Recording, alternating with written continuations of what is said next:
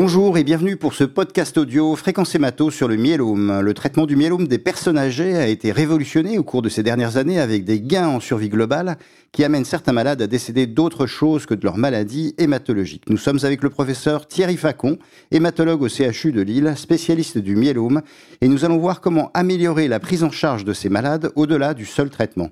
Bonjour Thierry Facon. Bonjour Jean-Paul Mar. À quel âge devient-on une personne âgée pour un spécialiste du myélome? C'est basé sur l'éligibilité à la greffe, quid des scores et du concept fit-non-fit je ne sais pas, hein, ça, je, vous retournerai bien la question, puis j'enlèverai bien le mot myélome. À quel âge devient-on un sujet âgé euh? Alors, c'est vrai que, en fait, la discussion dans le myélome, elle a été fortement connotée par la, elle a recoupé la notion euh, d'éligibilité au traitement intensif, en fait. En fait, c'est pour ça que euh, enfin si on retourne, un peu sur l'histoire, c'est pour ça que dans cette maladie, on s'est vite mis à parler de myélome du sujet jeune versus myélome du sujet âgé, même si c'était quand même euh, à y réfléchir une drôle d'affaire parce que le myélome du sujet jeune, c'était quand même très largement des gens de 50 à 65, 70 ans. Et le myélome du sujet âgé, c'était des gens de plus de 65 ou 70 ans. Mais voilà, c'était les, deux concepts étaient liés. Ils ont toujours été fortement euh, discutés, hein, y compris par les agences euh, de, régulateurs. Par exemple, quand on soumettait il y a quelques années à la FDA un protocole de gens inéligibles à la greffe et qu'on rentrait un critère d'âge dans les critères d'éligibilité, euh, à tous les coups, euh, mais la discussion tournait court. En fait, la FDA disait oui, euh, précisez comment vous définissez la non-éligibilité à la greffe. Et en fait, on ne savait pas.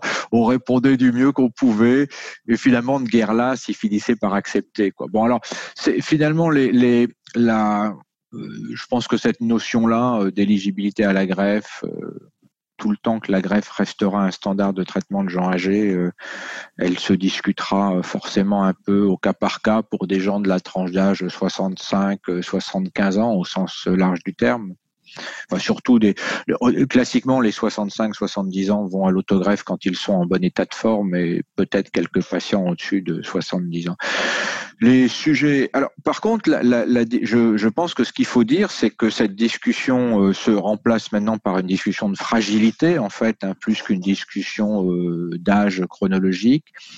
Et c'est vrai que depuis 2015, on va dire, depuis que l'IMWG a publié euh, cet algorithme de, ce score de fragilité autrement appelé le score de Palumbo. Enfin, c'était lui qui avait euh, publié ça. C'était un, très beau travail. Hein. Enfin, c'était rétrospectif, c'était fait sur 800 patients à peu près. Mais enfin, c'est la première fois qu'il a attiré l'attention sur le fait que dans des gens âgés, il y a des gens euh, plus ou moins fragiles. Ce qu'on voilà, ce qu'on savait tous, mais il a un peu illustré que les, patients les plus fragiles, ben, ils vivaient moins longtemps et ils rechutaient plus vite, ils arrêtaient leur traitement plus fréquemment et ils faisaient plus d'effets indésirables on va dire que c'était un peu trivial, hein. enfin c'était un peu attendu, mais enfin il l'a montré en tout cas. Et depuis, il y a un certain engouement pour les scores de, c'est ce qu'on va dire, ces scores de fragilité. Euh, les, les, Américains de la Mayo Clinic en ont publié un, les Allemands, il y a à Fribourg une équipe euh, qui est dirigée par Monica Engelhardt qui travaille beaucoup sur ça, euh, et qui a publié plusieurs papiers. Les, les, les Anglais ont publié, Gordon Cook a publié un, score, enfin en partie de fragilité il n'y a pas longtemps. L'IFM a fait, a fait de même à partir d'un essai qui était bien connu, qui s'appelait First.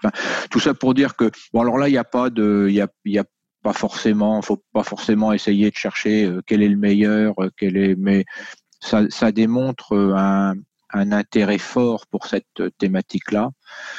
Et, plus on travaille, plus on se rend compte que c'est pas, euh, bah, c'est pas très, c'est pas évident. Hein. Enfin, c'est pas non plus ces scores de fragilité. Alors, ces scores, des fois, ils sont. Euh, euh, enfin, je ne vais pas rentrer dans le détail parce que d'abord, j'ai pas la, compétence parfaite et puis ça, ça nous emmènerait loin. Mais ils sont tous, en fait, tous peuvent être plus ou moins critiqués. Euh, certains scores intègrent de la cytogénétique à des scores de fragilité, mais en fait, on aurait envie de dire c'est c'est une notion différente. En fait, finalement, ils, ils font des scores pronostiques qui intègre des données euh, ayant trait à la fragilité des patients.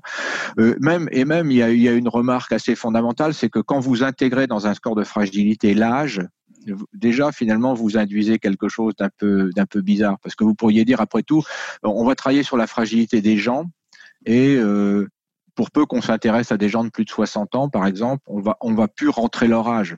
Par exemple, dans ces scores de fragilité, quand vous avez plus de 80 ans, la plupart du temps, vous êtes par définition fragile. Or, il y en a peut-être pas beaucoup, mais il y a sûrement des gens de plus de 80 ans qui sont pas si fragiles que ça. Donc, vous voyez, c'est, euh, ça, bon, alors ça montre qu'il faut, il faut continuer de travailler.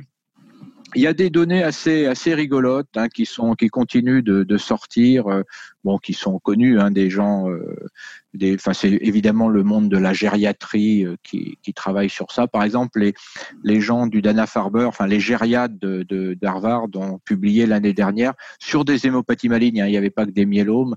ce qui s'appelle la, en fait la vitesse de marche en fait. La, et donc selon la vitesse de marche vous discriminez euh, très fortement les malades en fait, euh, et, en fait vous les discriminez sur la survie globale. Hein. C'est bon, ce qu'on pourrait, euh, voilà, c'est peut-être un peu intuitif. Hein, si on est, si on marche très très lentement, c'est on se rapproche peut-être de la fin. si on marche très, on peut marcher très vite, on va globalement mieux. Mais bon, là aussi, il faut, faut continuer à, à travailler sur ça. Donc je ne sais pas trop à partir de quel âge on est âgé. Ce que je peux dire, c'est qu'on va, on va euh, prendre de plus en plus en considération la fragilité, à tel point qu'on va aboutir à, on, on, en est déjà là. Hein. on développe des essais de sujets âgés fragiles contre des essais de sujets âgés non fragiles, définis sur ces scores qui ont été publiés par les uns ou les autres. Et et donc ça, c'est intéressant. En pratique, quels sont les objectifs et les principes du traitement chez la personne âgée fragile?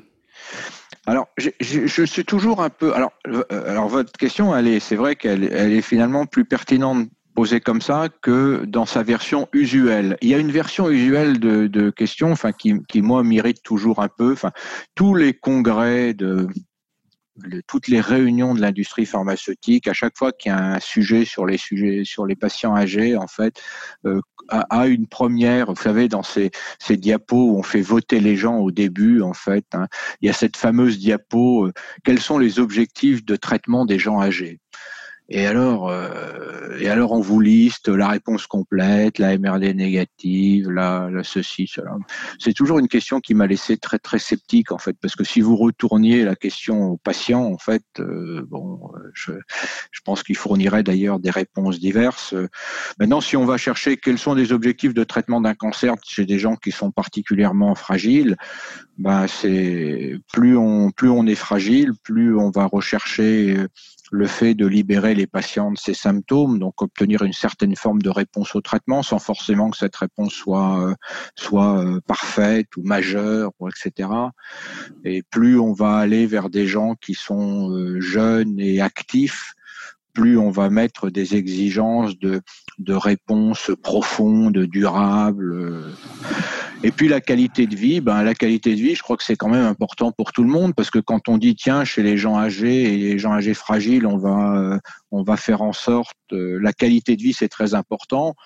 Bon, la qualité de vie de quelqu'un qui a 50 ans et un myélome et qui travaille, c'est ça, n'est pas non, ça n'est pas moins important. Donc, euh, enfin, c'est c'est une question, c'est toujours une question un peu un peu piège et mais il est vrai tel que vous la posez, bah, chez des gens âgés, fragiles.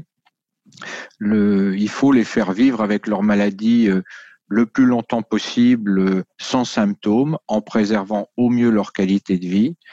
Et on aurait presque envie de dire, il faut euh, que, il faut, j'aurais presque envie de répondre, il faut leur permettre de mourir d'autre chose.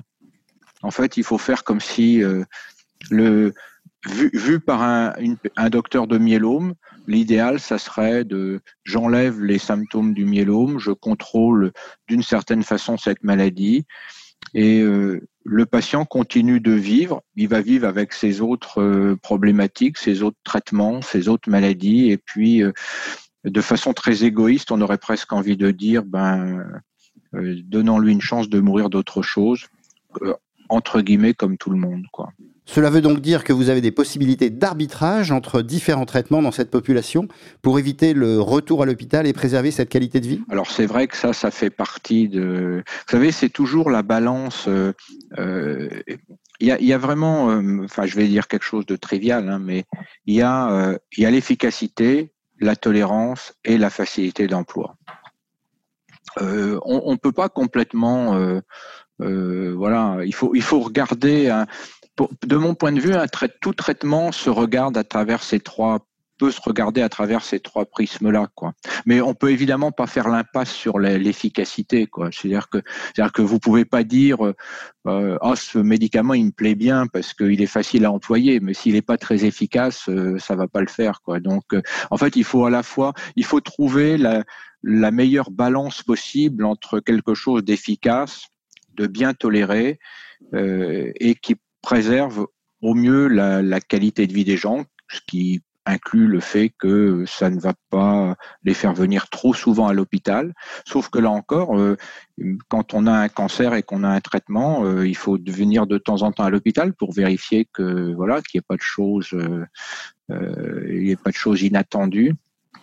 Donc c'est tout ça qu'il faut regarder en même temps, d'une certaine façon. Mais, il est vrai que si vous avez un traitement très efficace, globalement bien toléré et facile à, utiliser, bah, vous vous mettez dans voilà, vous vous mettez dans une situation euh, favorable quoi. Et les situations favorables du, premier traitement, ce sont des choses qui sont critiques sur la suite parce que euh, le, ben, le myélome, c'est quand même une maladie qui va revenir, quoi. Donc les gens vont rechuter. Alors les gens euh, âgés, très âgés, ils rechutent ils peuvent ne rechuter qu'une fois, alors que des gens plus jeunes vont chuter euh, à plusieurs reprises. Mais euh, en fait, si, le patient a conscience que son premier traitement, après tout, il a quand même fait son travail, euh, il est passé à travers sans trop de difficultés.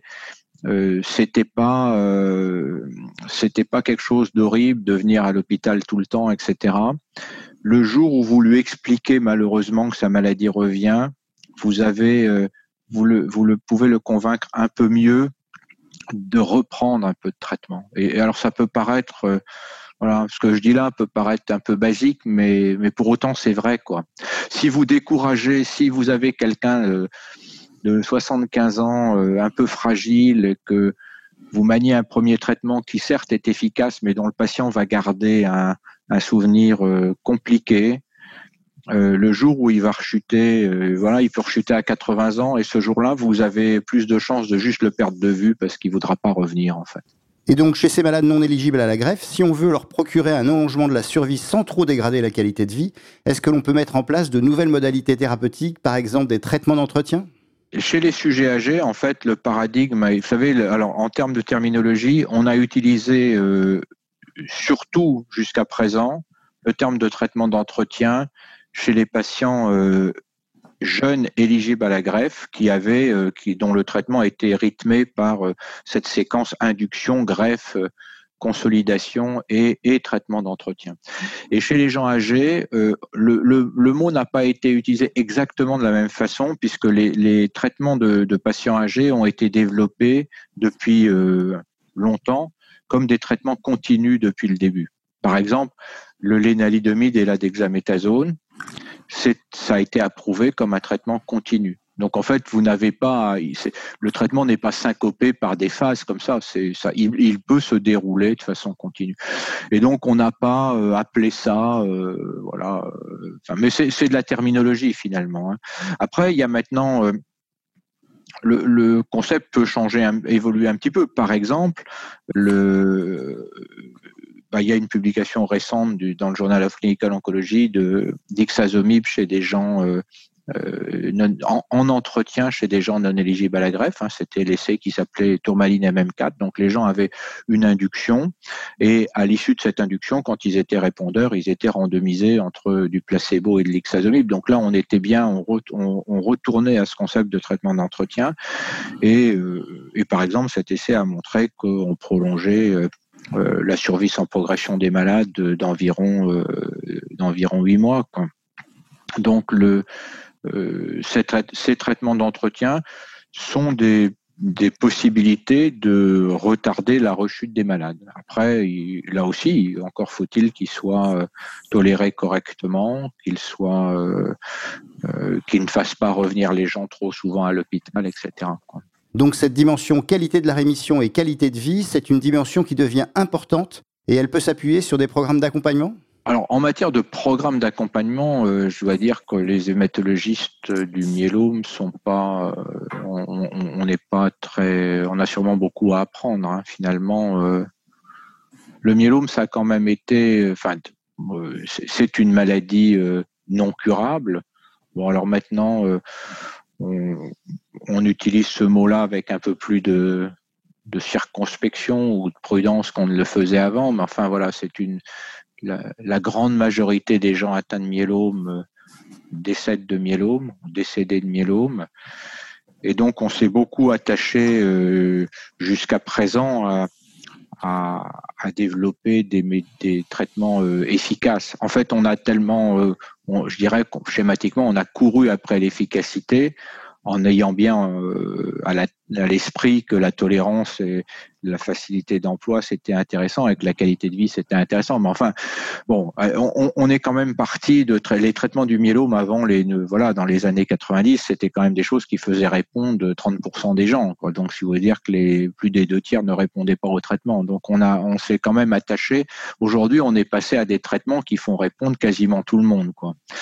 Donc euh, après, je ne sais pas, c'est peut-être quelque chose que les gens qui, les jeunes hématologistes, je pense, euh, euh, auront, euh, se préoccuperont probablement plus de ça que nous ne l'avons fait.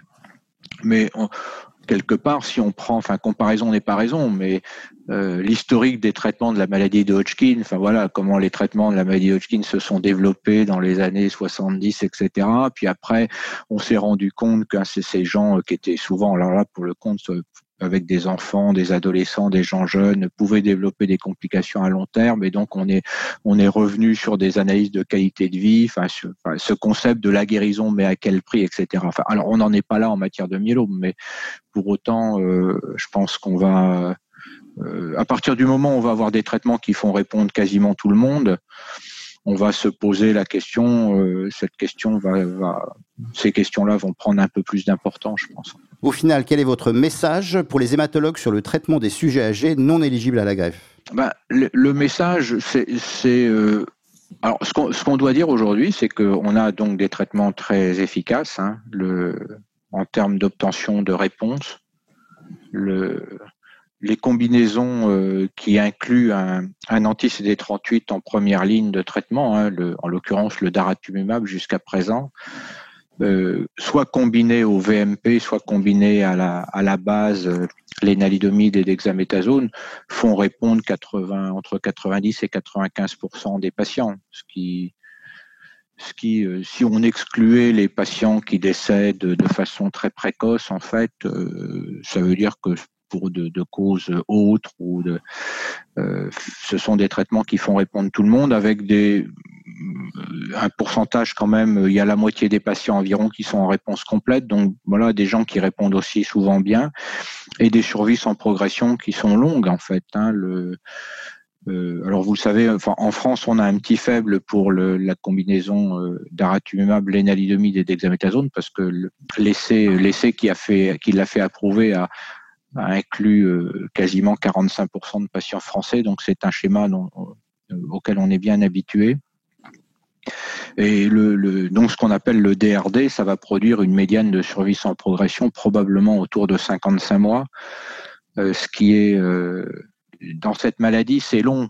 Alors les, traitements d'aujourd'hui produisent des survies sans progression chez les patients âgés qui sont au minimum de 3 ans et qui vont probablement euh, être entre 50 et 60 mois pour des schémas comme les schémas d'aratumumab, lénalidomide et d'hexaméthasone. Et donc ça, euh, ça veut dire que ça veut potentiellement dire qu'un certain nombre de patients euh, vont pas décéder de myélome, ils vont rechuter en, en médiane pratiquement 5 ans après leur diagnostic. Ils n'auront pas épuisé toutes les ressources thérapeutiques à ce moment-là.